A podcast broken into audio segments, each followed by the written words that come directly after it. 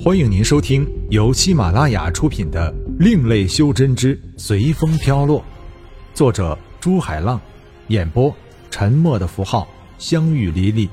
欢迎订阅。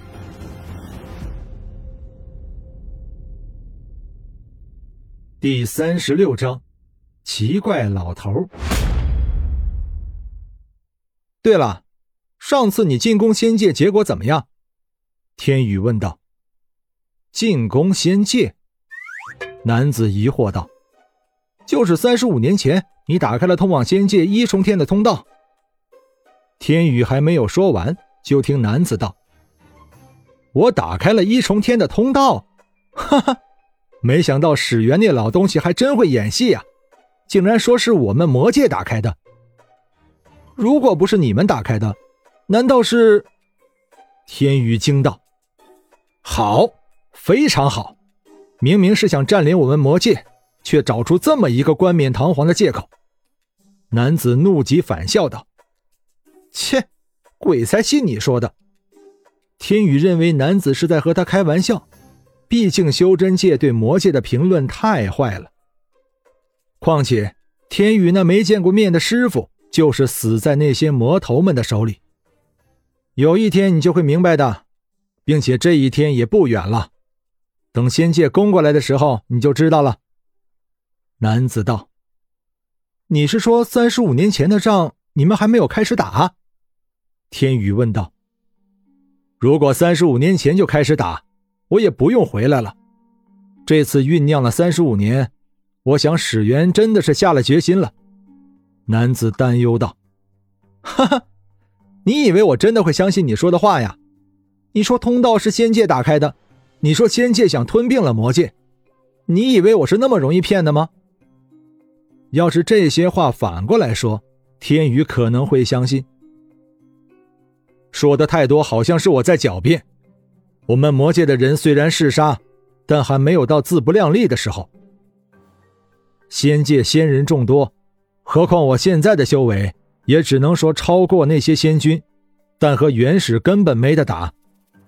我下面的魔士。也只比七重天的那些灵仙厉害点再说了，我们魔界历代魔头连自己的魔界还没有探索完，你说我们有什么意图，有什么理由去进攻仙界呢？男子道：“好了好了，不说了，反正如果你们两边打起来的话，我站在旁边看就是了。我才懒得管你们到底谁对谁错呢。”天宇道：“我现在就看看你们魔都的凡人。”是不是和我们那儿一样？对了，你去外面看看凡人，我不拦你。但如果你在凡人界动用自己的神通，我想你还是不用去了，因为我不想你害了我的规矩。男子道：“是不是真的呀？”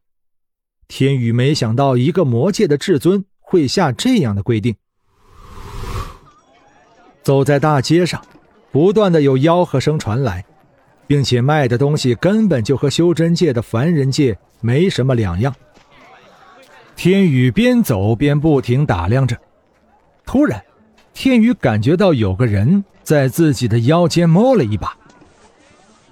正当天宇奇怪为什么那人要摸自己腰的时候，只听见那人低声骂道：“妈的，老子还以为他很有钱呢，没想到出门连一文钱都没带。”浪费老子时间！天宇顿时感到好笑，没想到没钱给人偷还要挨骂。天宇摇摇头，继续走自己的路，看自己要看的东西。一阵飘香牵动着天宇的神经。没想到，在大圣凡界吃了几天饭，现在倒好了。天宇循着香味儿。走到了一家叫香满楼的酒店。既然这里的饭菜能使自己几百年的肚子都有了感觉，不妨去试试。天宇想着，走进了这家酒店。客官，您要些什么菜呀？马上过来一个小二招呼道：“你这里有什么有名的菜，都给我来一道。”天宇道，全然忘了。自己根本连这里用什么钱都不知道。好嘞，您稍等，马上就来。”小二说道。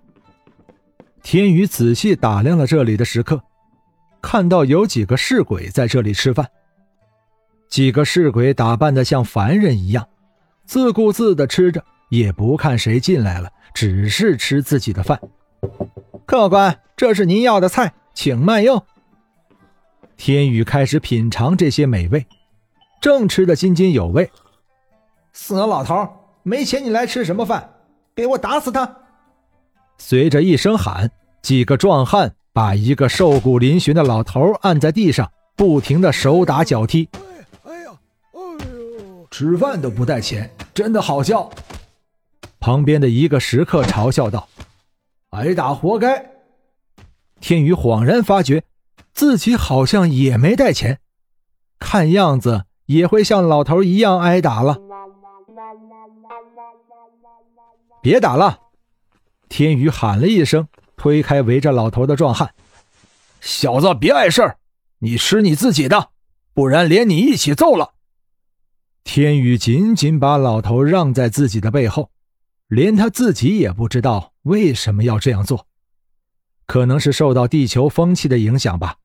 或者是一种使然。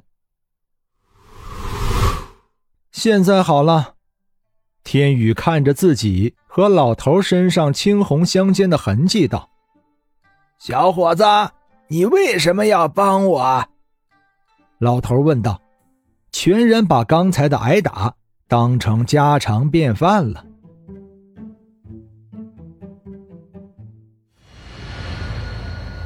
本章播讲完毕，感谢您的收听。如果您喜欢的话，欢迎订阅专辑，下集更精彩。